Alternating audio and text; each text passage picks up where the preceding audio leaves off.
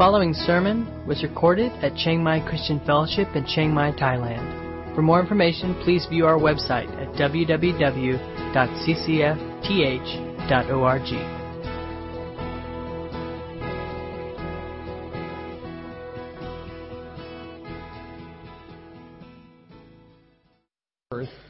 Um, what I'd like to do this morning is really look at what was going on in Isaiah's day that brought about these prophecies and brought about these words, because I think they'll make more sense as flowery and poetic as they are, and as much as they're part of our Christmas tradition.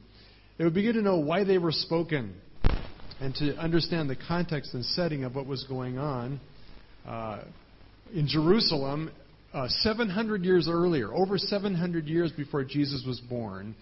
Uh, these words were given. Uh, and, and why were they given, and specifically who were they given to? So let's look at that.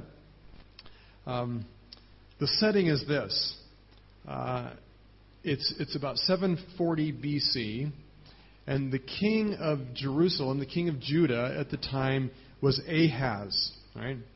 Uh, this was long after the Israel had been, had been divided into two kingdoms. So you got Judah in the south, and Israel is the northern kingdom in the north. The capital of Judah is Jerusalem. The capital of Israel in the north is Samaria. A few Bible scholars out there, right? I knew that one. Right? Um, the king of Jerusalem, the king of Judah in Jerusalem is Ahaz. The king of the northern kingdom in Samaria is a guy named Pekah. Right? Um, uh, and both at this time, both kingdoms had had greatly declined from the days of David. In the days of David and Solomon, it was a unified kingdom with a very strong, powerful army, and David had been able to secure Israel as a land of peace.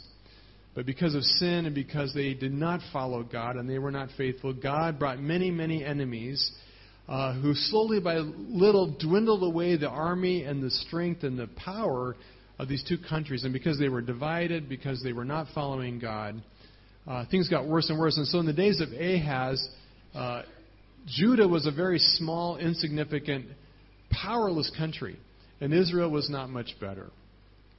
Um, to, to add to the mix, uh, so you got in this story, as we'll see in a moment, you got you got Israel in the north, you got Judah in the south, and then just north of, of Israel's kingdom was another kingdom called Syria, much like the Syria of today, basically the same general vicinity north of Israel.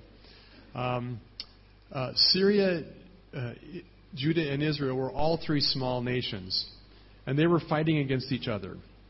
And the reason they were fighting against each other is because they were being crushed by an even greater enemy called Assyria. Now you got to keep those straight. This is so confusing. Syria and Assyria. Which is which? Well, Syria is small. Assyria is big. So let me help you picture this, okay? Because all these names, Jerusalem, Israel, Samaria, Assyria, Syria, it's confusing. So let me let me put it in a context we can all we can all relate to.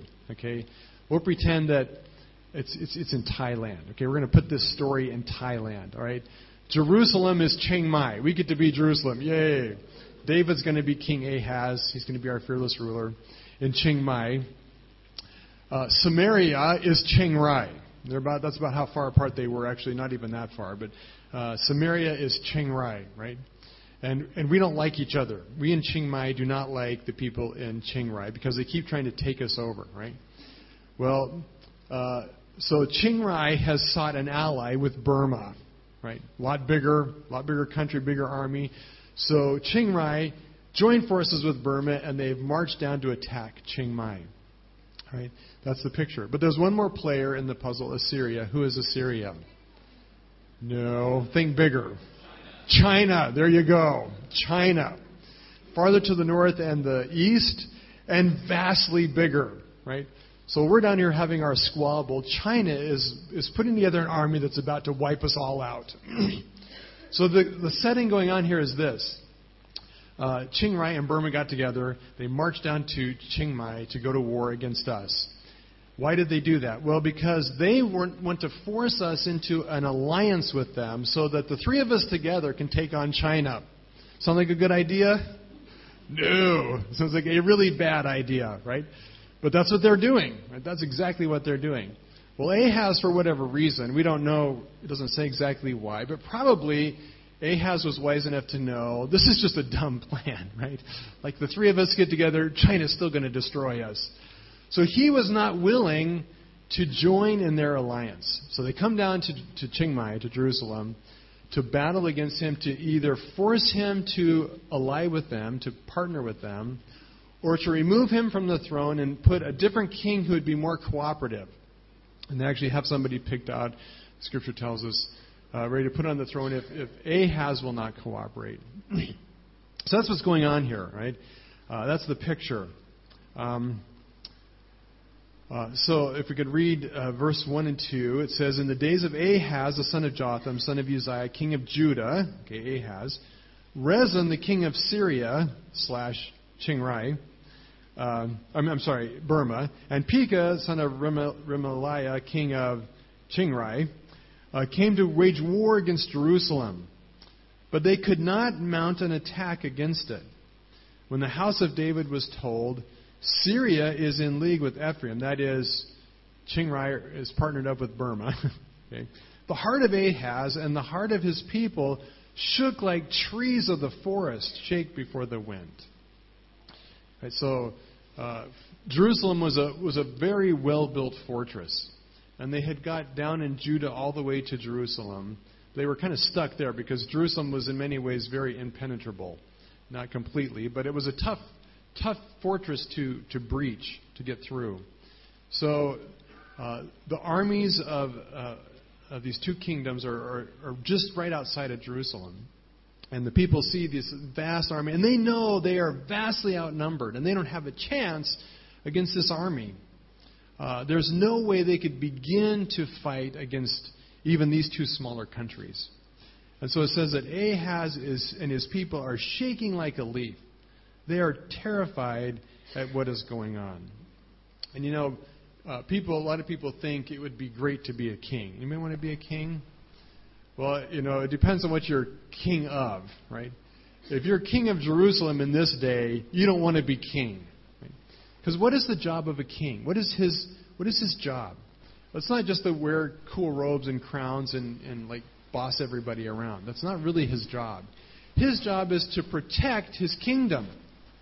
It is Ahaz's responsibility to bring peace to its borders. And sometimes bringing peace meant fighting, fighting wars to protect those who would attack you. So we see that with David and Solomon going out fighting those would be enemies to keep them at a distance. Right? But what a king never wants to do is fight wars to defend your capital city. Right? That's not fun. Right? And, and it's, it's, it's failure as a king.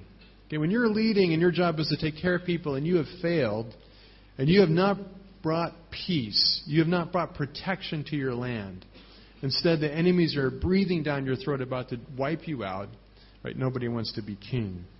And that's exactly what was going on. And Ahaz was uh, in a bit of panic mode. Uh, so, in the, in the context of all this, you get the picture here? In the context of all this, God speaks to Isaiah and gives him a message, a prophecy, to deliver to Ahaz. So let me read again. We, we read it, but let me uh, well, we didn't read this far, but let, let me read the first prophecy. And, and, Isaiah gives basically two messages, right? So let's look at the first one. Um, says, The Lord said to Isaiah, Go out to meet Ahaz, you and your son Shear-jashub, at the end of the conduit of the upper pool on the highway to the washer's field. Okay, so Ahaz is not in Jerusalem. He's just outside the city, and he's probably trying to secure a water source because he's preparing, he's bracing himself for a long siege against the city. So he's trying to protect and at least ensure that the city will have water. So that's where God tells Isaiah he can go find Ahaz. This is what he's to say to him Say to him, Be careful, be quiet, do not fear, and do not let your heart be faint because of these two smoldering stumps of firebrands at the fierce anger of Rezin and, and Syria and the son of Remaliah. Um, God gives Isaiah four words for, for Ahaz. So let me go through them real briefly. First, it says, Be careful. Be careful. Uh, Ahaz is at a critical moment of decision. There were a lot of things, a lot of options, a lot of possibilities before Ahaz. One of them is that he could join forces with, with uh, these two kingdoms, with uh, Israel and Syria. And the three of them could band together and attempt to fight against Assyria. That would be one option. Another option would be for Ahaz to uh, send an email to the king of Assyria and say, you know, your enemies are now my enemies. I want to be your friend. Can we be friends and play together? And he could form an alliance with Assyria. The problem is, uh, Judah and Israel were kind of equals, right? Chiang Rai and Chiang Mai, right? Kind of on the same level. Uh, Assyria was, was not a partnership, right? If he was to join forces with Assyria, it would mean handing over his kingdom. Right? He would become a vassal state. He would give up his kingdom. And he would become a vassal subject to Assyria, which would mean paying taxes and bowing ultimately to the king of Assyria. So these are the options before him. Where the third option would be to do nothing and trust God. Right? Trust God. Which would you do? Right? Which would you do? I'm telling you, any of these seem totally impossible. Right? He joins his forces with uh, with with Chiang Rai and Burma, and they're still doomed. They they just delay they just delay things. Right? He joins with the forces with Assyria. His kingdom is over. Right? He sits and trusts God. Eh, not sure about that one, right? So so he says. So Isaiah says, "Be careful about the decisions you are about to make. Be very careful." that you do not choose wrongly. Second thing, be quiet. Be quiet. Basically, says, chill, don't panic. Right? Don't panic. This is, okay, he says basically, don't worry. You know, now picture this. This is armies, thousands of people. They're about to destroy you. Isaiah's going, hey, don't worry. sure. Have you ever have you ever been in cases like this? And and this is probably a lot of real life. You know, we don't have armies come against us. But isn't it true that oftentimes we find ourselves faced with impossible situations where the alternatives before us are none of them are things we would pick, right? None of them are things we would choose on our own or for ourselves. And, and we struggle and we feel discouraged and overwhelmed and we feel it's impossible. And uh, you may consult with your friends, and your friends say, "Oh, don't worry about it, right? Don't just want to smack them, right?" Uh, it's like, what do you mean, don't worry? Don't you understand the gravity of the situation here? Don't you understand what's at stake here? Uh, and his Isaiah's words sound kind of like that, but he says, keep calm, right? Uh, just chill. God's got this covered. Right? Uh, third word, he says, don't be afraid. Uh, it's kind of the same thing, you know. Just, just don't be afraid. You don't have to worry about this, right? Stay calm, don't fear. Fourth word, don't let your heart be faint or weak. In other words, don't lose courage. Don't lose faith or hope. Hang in there. Um, well, is you know, did Isaiah just really need to take some better counseling classes, or you know, in terms of human counseling, Isaiah is a terrible counselor. And he's giving words that for most of us would, would not be helpful. Unless there's more to it. And of course, with Isaiah, there is. Um, he's going to he's going to give the reason why you should chill. Be careful. Don't fear and have courage. And he goes on in the next verse and he says this Thus says the Lord, It shall not stand. It shall not come to pass. Right? says, Don't worry because God is not going to let your enemies overcome you. So they're just smoldering firebrands. They're just a bunch of hot air. And he says, within 65 years, both of these nations will no longer even exist. Right? You don't need to worry, Ahaz, because God is protecting you. God is the one who will secure your city. God has promised their attack will not work. Right? It will not come to pass. They will not win. And finally, at the end of verse 9, uh, Isaiah says this If you are not firm in your faith, you will not be firm at all. Um, and ultimately, what, what, what, what Isaiah is saying here, right, the message is simply this uh, Ahaz, you got to trust God.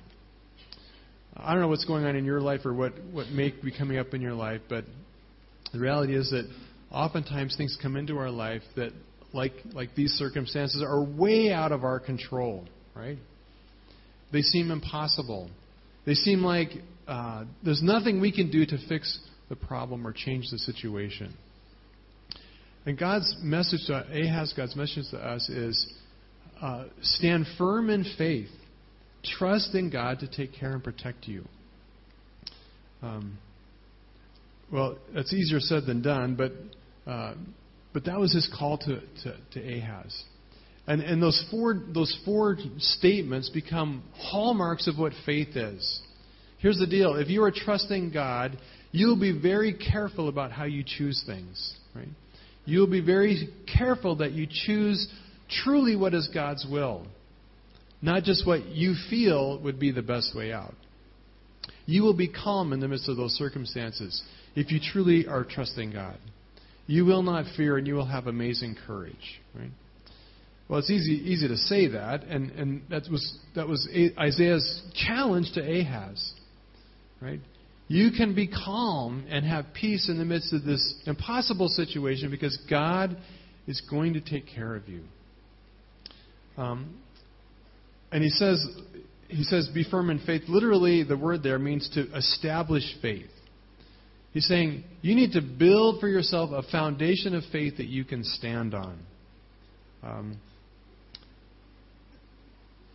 how do you do that, right? How do you, in your own life, how do you build a solid foundation of deep conviction that God is taking care of you? Well, let's probe a little further as as uh, as, as, Isaiah unpacks what this faith needs to look like and how to build or establish it. Um, so we don't know exactly what happens if these were two different time periods or is kind of a continuation, but there's a break, and it says that again the Lord spoke to Isaiah. So we can picture that maybe Isaiah went home and gave Ahaz some time to think about this, to wrestle with it, as he's wrestling with his options, as he's considering what he's going to do next. Uh, and and uh, Isaiah comes back, uh, and he makes he makes this incredible offer to to Ahaz, uh, and it's an offer to help him build his faith. And I'm I'm thinking if God would make me this offer, boy, I, I would take him up on it. Okay, this is what he says. Again, the Lord spoke to Ahaz. Uh, Ahaz, ask a sign of the Lord your God. Let it be as deep as Sheol or as high as the heavens. Okay, imagine this offer, right? He says, he says, Ahaz, I want, I want you to, I want you to come up with some tests to prove that God is going to take care of you. If God came to you and asked for that, what would you say, right? Just ask for a sign. He basically says, the sky is the limit. I'll do whatever your imagination can come up with. I'm thinking like, like you know, could you give like the kings of Syria and and um, Burma? Yeah, Burma and Chiang Rai. I can't remember where they are in the Bible. Those kingdoms. Give them like the worst case of chicken pox ever. You know, I would love that. That would be great. Can you do that one, right? Or maybe just turn their whole army green, like little Martians, right? I to think of some fun things to do here, right? Maybe, maybe put their whole army in total darkness and, and Jerusalem in total light, right? I mean, you could have some fun with this, right? What would you say? What would you invent, right?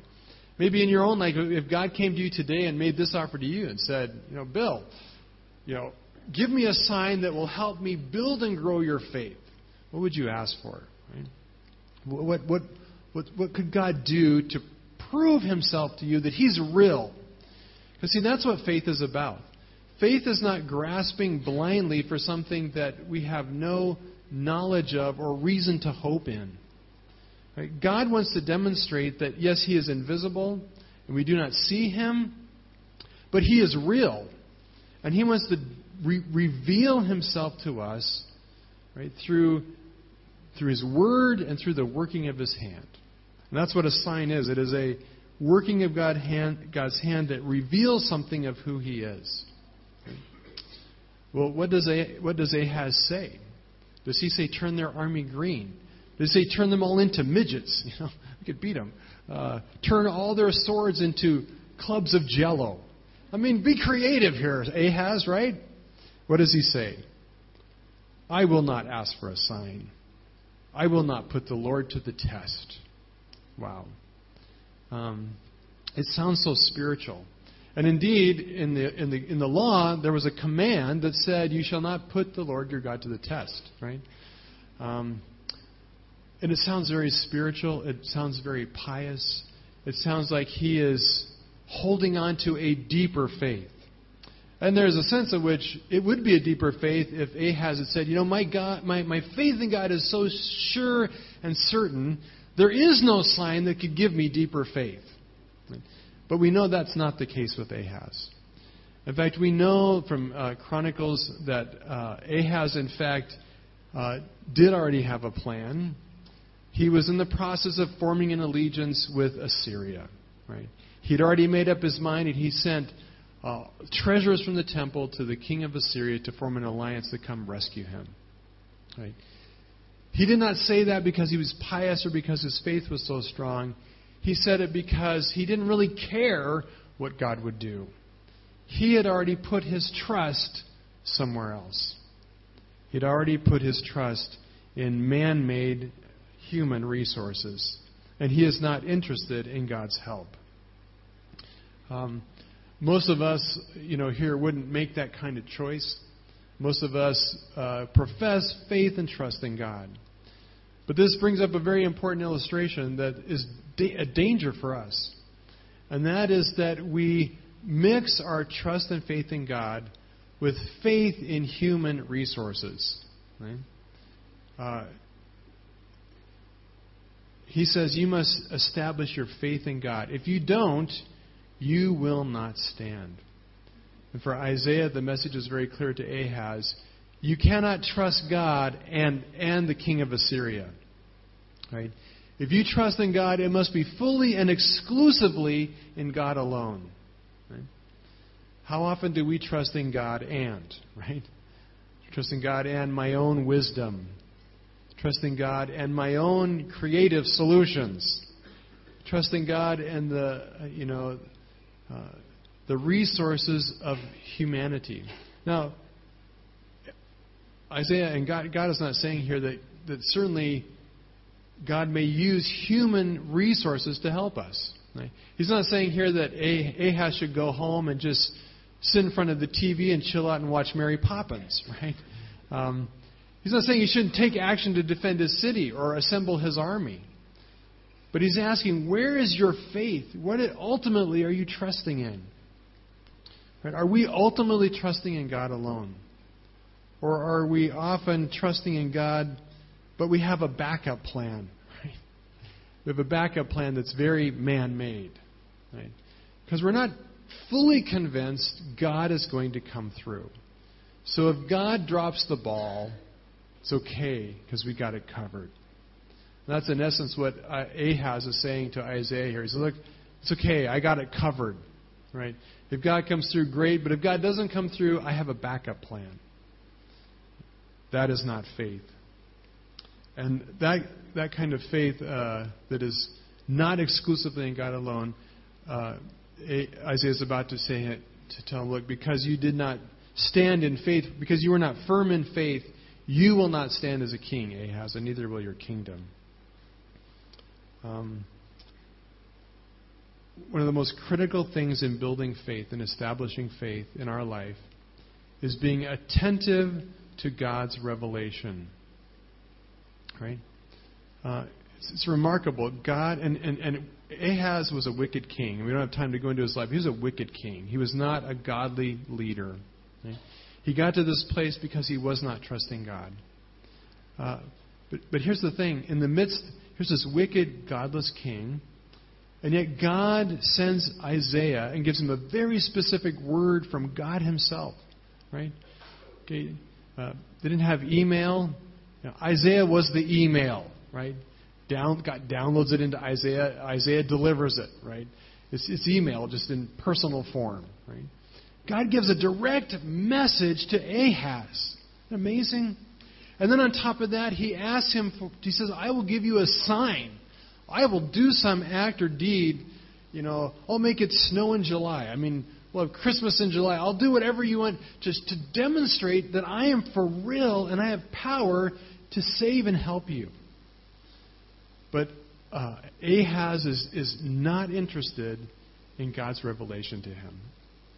And his faith uh, shows that because his faith is zero. Right? If you want to establish and build your faith, we must be attentive to God's revelation to us. And praise God, we have we have you know we have the prophets, we have the law, we have the words of Christ. God has given us in His Word and Scripture a, a, a truckload of revelation.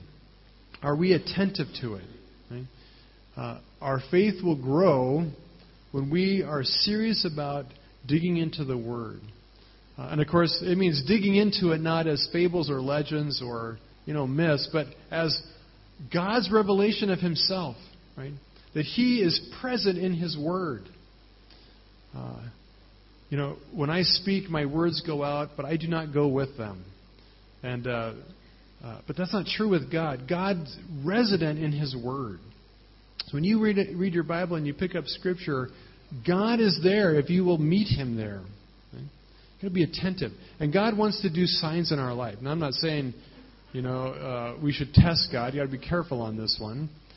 But God wants to work, and we'll see in a minute the sign that God, the greatest sign of all that God gave us, if we will pay attention to it. Uh, well, well the results of, of, of his choice. And there, there are results, there are always consequences to our choices, right? Well, for Ahaz, the consequences were pretty severe. And uh, we're not going to go into detail, but let me just read a couple scriptures uh, where Isaiah explains what's going to happen because he did not choose to trust God. And he said, your, Ahaz, your kingdom is over. Uh, and more significantly, Isaiah uses the language, he says, he calls Ahaz the house of David. Very unique for Isaiah to use this.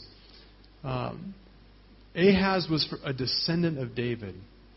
Uh, he should have rested secure in the fact that God had promised there would always be an heir of the line of David on the throne. But now Isaiah is saying, because you did not trust God, your dynasty, your lineage is about to come to an end. This is what he said in chapter 8.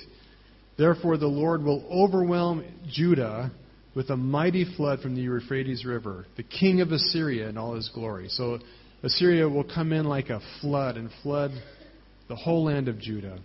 This flood will overflow all its channels and sweep into Judah until it is chin deep with Assyrians. It will spread its wings and submerge your land from one end to the other. Huddle together, you nations, and be terrified. Listen, you distant lands. Prepare for battle, but you will be crushed. Yes, prepare for battle, but you will be crushed. Okay. Um, because Ahaz would not trust in God, his end is coming. In chapter 8, verse 19 and 22, uh, Isaiah prophesies this. Uh, someone may say to you, Let's ask the mediums and those who consult with the spirits of the dead. With their whisperings and mutterings, they will tell us what to do. But shouldn't people ask God for guidance? Should the living seek guidance from the dead? Look to God's instructions and teachings. People who contradict His word are completely in the dark. They will go from one place to another, weary and hungry. And He's prophesying what will happen to Judah and Israel. Right? They will go from place to place, weary and hungry. And because they are hungry, they will rage and curse their king and their God. They will look up to heaven and down at earth, but wherever they look, there will be trouble and anguish and dark despair. They will be thrown out into darkness. Uh, Isaiah prophesies, and it comes true. The days of the kingdom of Judah and the kingdom of Israel are quickly coming to an end. And some 700 years before Jesus come, um, you know, the Assyrians came and they wiped out the land. And after the Assyrians, the, you know, the Babylonians came, and after the Babylonians, the Medes and the Persians, and eventually the Greeks and the Romans. Right? For 700 years, Israel did not exist as a nation, except for a couple minor little blips on the map. Right? Uh, and for 700 years, 600 years, uh, they did not have a king actively sitting on the throne of David. They were plunged into darkness. Um, It's true for Israel. It's true for every one of us. Right? Have we on our own from day one trusted God? Or is it true that we, at some point in our past, we really didn't believe God could take care of us and we trusted in ourselves, right? That's what it means to be lost. That's what it means to be uh, turning our back on God. And the result of that sin, that rebellion against God, is that all of us have been plunged into darkness. Uh, a terrible sight of despair, it says, and anguish, uh, thrown into outer darkness. Right? So for 700 years, that was the state and condition of Israel. Uh, constantly battered by kings and powers, um, constantly longing for what? For the restoration of the throne of David.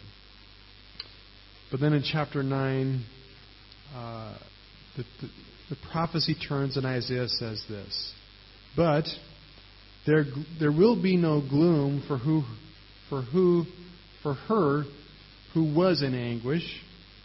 In the former time, he brought contempt, that is, God brought contempt to the land of Zebulun and the land of Naphtali. But in the later time, God has made glorious the way of the sea, the land beyond the Jordan, Galilee of the nations. The people who walked in darkness have seen a great light.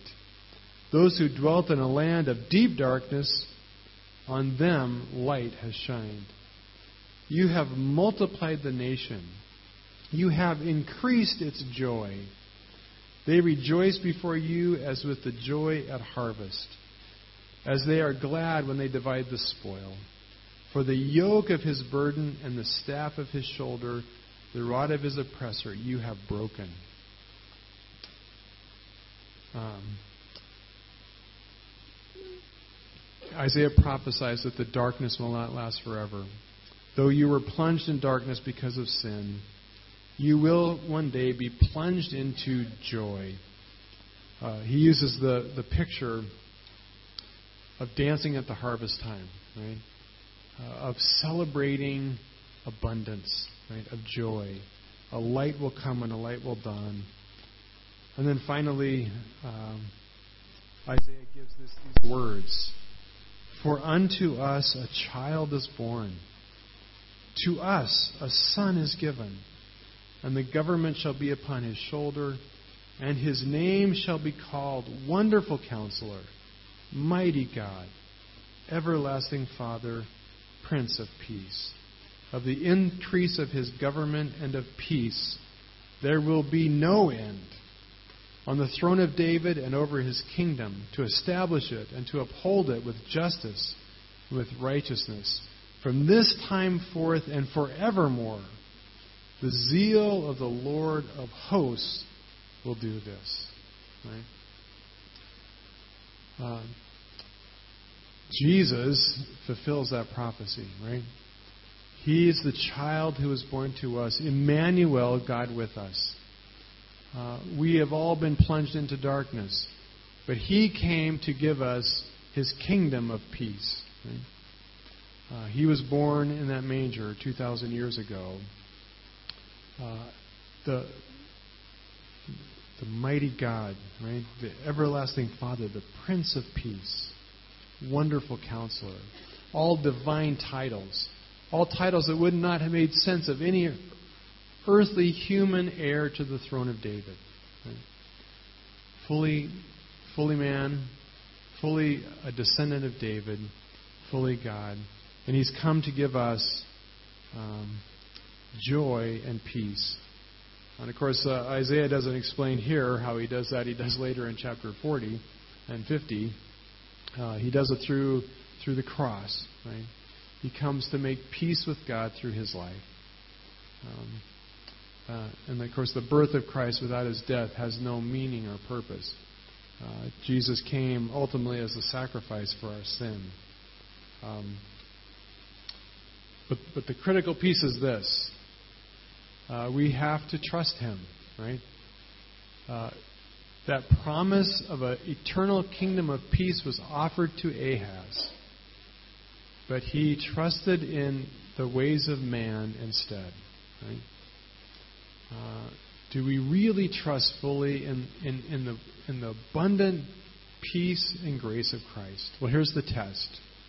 Today, are you being careful about the decisions you make? Okay?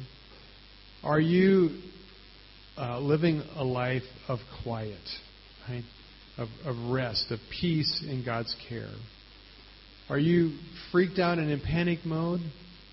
Or do you have courage in your heart that things are going to be okay? As we celebrate Christmas, it should be a season of peace. Uh, it's not just a song we sing, it's supposed to be a state of our heart. right? It's supposed to be a condition that's true of His children who are residents of the kingdom of peace. Uh, we are to be people who dance and shout for joy because of our great King who has come. Um, I hope you have that peace, right? If you don't, and you know it gets assailed often, uh, establish faith, right? Build faith. Be attentive to the revelation of what God's told you. Uh, pay attention to His signs. And here's the greatest sign of all, right? Um, if you want to ask for a sign, as fun as it would be to see a whole army turn green, here's a better one. Uh, God of the universe being born in human flesh, taking on a life like us, and living out as God among us what it means for a human being to be fully uh, empowered by the Spirit, uh, fully the Son of God laying down his life for us. Right? What a sign, right? What a sign of God's great love and power. If he would give his son for you and I, how much more will he do to give us life and peace and joy in him?